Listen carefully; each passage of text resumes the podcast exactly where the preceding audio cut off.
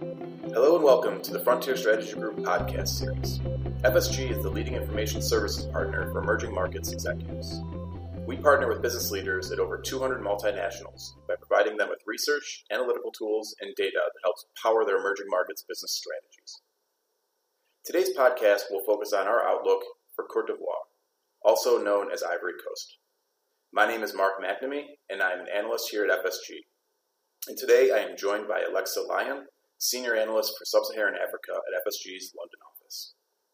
As a reminder to our clients, this podcast and all of FSG's content is available via our portal at portal.frontierstrategygroup.com. Alexa, welcome and thanks for joining me for this discussion. Thanks, Mark. It's good to be here. Great. So, Alexa, let's begin. It looks like across most of Europe, Middle East, and Africa, EMEA, we are witnessing volatile economic times with currency depreciation, government spending cuts, in some cases, even very high inflation. Uh, where does Ivory Coast fit in this picture? It's a good thing you asked, Mark, because Ivory Coast is a bright spot in sub Saharan Africa right now and really a pocket of opportunity for executives. So, here at FSG, we forecast uh, Ivory Coast to be the second fastest growing economy across the continent at 7.8% year on year growth in 2016, placing it only behind Ethiopia. Ivory Coast is also the third largest economy in West Africa the eighth largest economy in sub Saharan Africa as a whole, um, and above all, the, the economic engine of Francophone West Africa.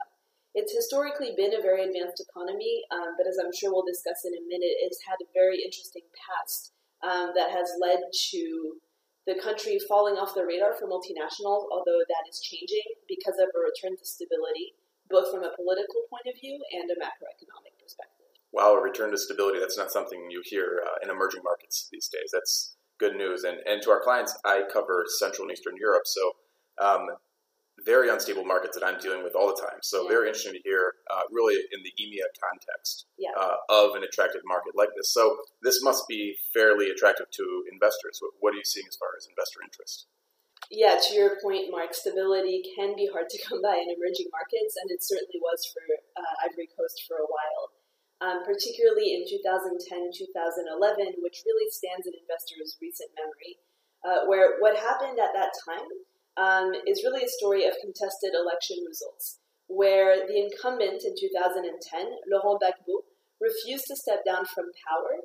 Uh, despite elections results pointing to Alassane Ouattara being elected in power. And so, as Laurent Gbagbo refused to step down, a civil uprising effectively began or was reignited, um, where there were Gbagbo supporters fighting Alassane Ouattara supporters out on the street. And the situation really only ended through French intervention, who took Gbagbo out of power, instated Ouattara, and now Gbagbo is being on, tried on trial at The Hague at the International Criminal Court. And so, given the entire saga that took place after the elections in 2010, there's been a lot of uncertainty around whether Cote d'Ivoire could continue along a path of political stability. Because after the elections, the country has actually experienced stability, but there were new elections in October 2015. And again, a lot of investor uncertainty as to whether the past would repeat itself in October of last year. However, there were no violence, no contested election results. Alassane Ouattara won by a landslide, um, which is really a reflection of his ability to steer the economy in a good direction and, and really implement the growth that we're seeing on the. So politically, there is a return to stability. Um, and then, secondly, from a macroeconomic point of view, the country benefits from a very stable currency.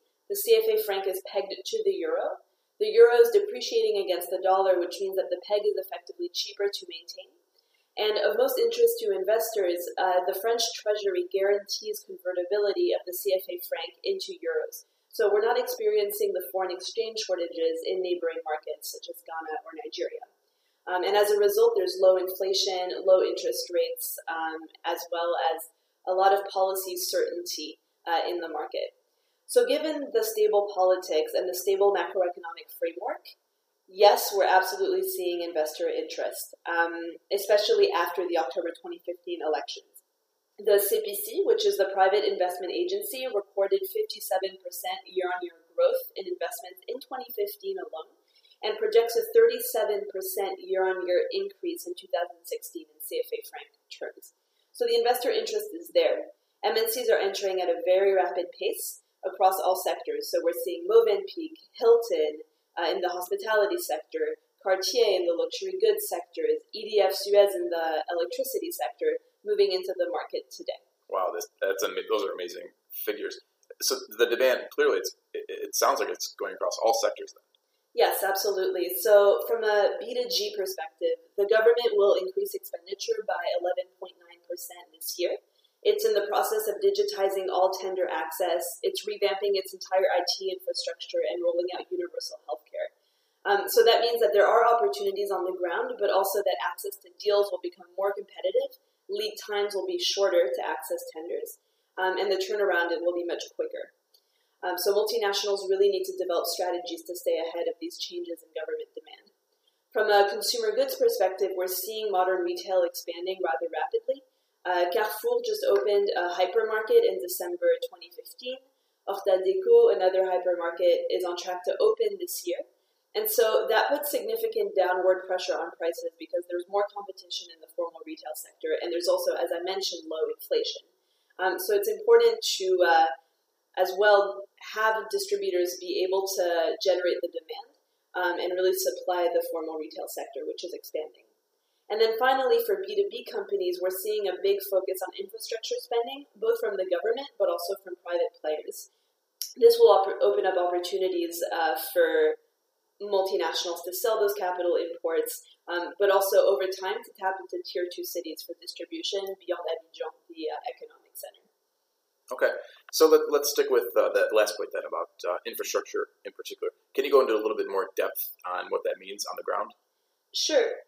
Um, so Cote d'Ivoire is a rather urbanized uh, country. It has one of the highest urbanization rates uh, across the continent, but the, the bulk of the opportunity is in Abidjan, which is the economic uh, center. The capital is actually Yamoussoukro in the center. Overall, multinationals should expect better electricity supply than in some neighboring countries, including Nigeria. And we're also seeing rapid improvements in electricity as well. Um, we're also seeing pro business policies and really a push for government transparency, which helped Cote d'Ivoire advance from 30th to 6th place out of 32 countries on the World Economic Forum's Global Competitiveness Index. So it's one of the most competitive markets in sub Saharan Africa, in no small part because of major infrastructure developments. That being said, there still are many issues on the ground. The market is predominantly informal, there are huge income gaps, spatial inequalities between the North and the South. Uh, the port is still riddled with bottlenecks, and actually, with inflation being so low, it's very difficult to compete on margin. Mm, okay, inflation. The inflation point, I can, I can, I see that every day in my markets: Poland, Hungary, Slovakia, Czech Republic. Competition's yeah. rising in these markets. You have very low prices. You had deflation last year in a lot of my markets. Um, yeah. So it's actually it, it, can be somewhat of a tough environment from that point of view for a lot of multinationals since you can't really raise prices, uh, yeah. you know, on, on the markets there. Um, so I, I, see that every day in my markets as well. Um, what uh, what are some of the other risks aside from sort of the, you know that difficulty in raising prices and, and on margins? Sure. Um, so I, I want to come back to the political story because uh, assessing Cote d'Ivoire is, is uh, can only be well rounded if the politics are, are involved. So essentially, social, social stability right now hinges on President Alassane Ouattara's leadership and his ability to foster strong economic growth. That isn't to say that Cote d'Ivoire is teetering on the edge and that should anything happen to him, the country will fall back into a civil war. Absolutely not. But over the long term, it's unclear who could step in to take over Ouattara's place um, in his political camp, and the opposition is also quite weak. So after 2020, there could be some uncertainty from a political standpoint, and if uh, growth stumbles significantly, if unemployment doesn't go down, if uh, the past president Gbagbo is uh, is uh, comes out guilty uh, at the ICC, then there could be political instability on the ground, but it's really something we see over the medium to long term. And then finally, the other risk is more economic in nature, and it's around the price of cocoa. So Ivory Coast is the biggest cocoa exporter in the world, um, with the with cocoa accounting for 28.6% of its export mix uh, domestically. So any decline in the price of cocoa could shock the economy or at least fuel some some tensions. But we're not seeing that right now. Predictions for cocoa are quite bullish. Uh, but the political situation and the dependency on cocoa uh, could present risks over the medium term. Right.